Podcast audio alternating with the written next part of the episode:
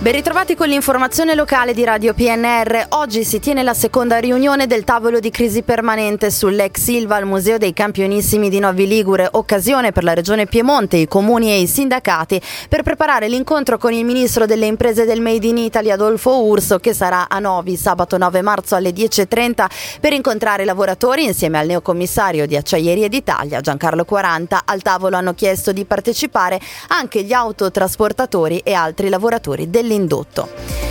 Si svolgeranno oggi alle 18 alla parrocchiale di Volpedo i funerali di Mario Zara, il musicista scomparso improvvisamente mercoledì pomeriggio a causa di un infarto. Pianista jazz di levatura nazionale, ha inciso dischi per le principali etichette e collaborato con i principali musicisti internazionali contemporanei, da eh, Paolo Fresu a Fabrizio Bosso. Contemporaneamente eh, svolgeva attività di insegnamento in accademie musicali a Tortona in provincia di Pavia. Il Consiglio generale della Fondazione Cassa di Risparmio di Alessandria ha nominato i nuovi componenti dell'organo direttivo. Il Consiglio è ora composto da Luigi Mario Castello, da Alessia Crivelli, da Roberto Livraghi, da Carlo Rondano e da Tiziana Prato. Andiamo avanti con eh, il Piemonte rispetto al 2019 pre-pandemico che ha registrato a fine 2023 un più 12,8% di arrivi e un più 7,8% nelle presenze.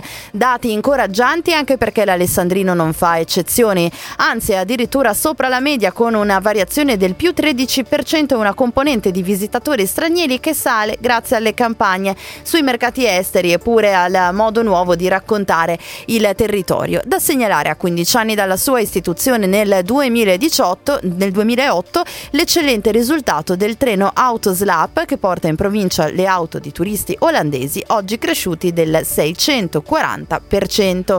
Gli eventi domani alle 10.30 la rassegna culturale Novi d'autore ospiterà la Biblioteca Civica di Novi Ligure la giornalista d'inchiesta Stefania Maurizi che presenterà il suo ultimo lavoro dal titolo Il potere segreto perché vogliono distruggere Julian Assange e Wikileaks.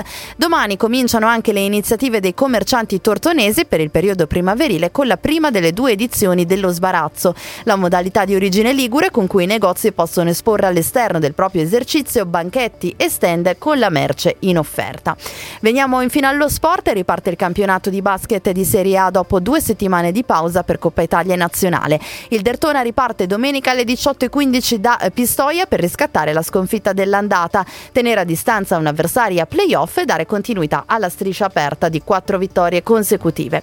Per il calcio il Dertona cerca continuità dopo una vittoria e un pari nella gestione del nuovo tecnico Stefano Turi e delicata sarà la trasferta a Bra, un'avversaria con cui il Dertona non ha mai vinto e soprattutto in piena corsa playoff essendo la terza in classifica. Non ci sono nuovi squalificati e rientrano Carcalis e eh, Sacca. Era l'ultima notizia in redazione Stefano Brocchetti e Massimo Prosperi, gli approfondimenti su radiopnr.it.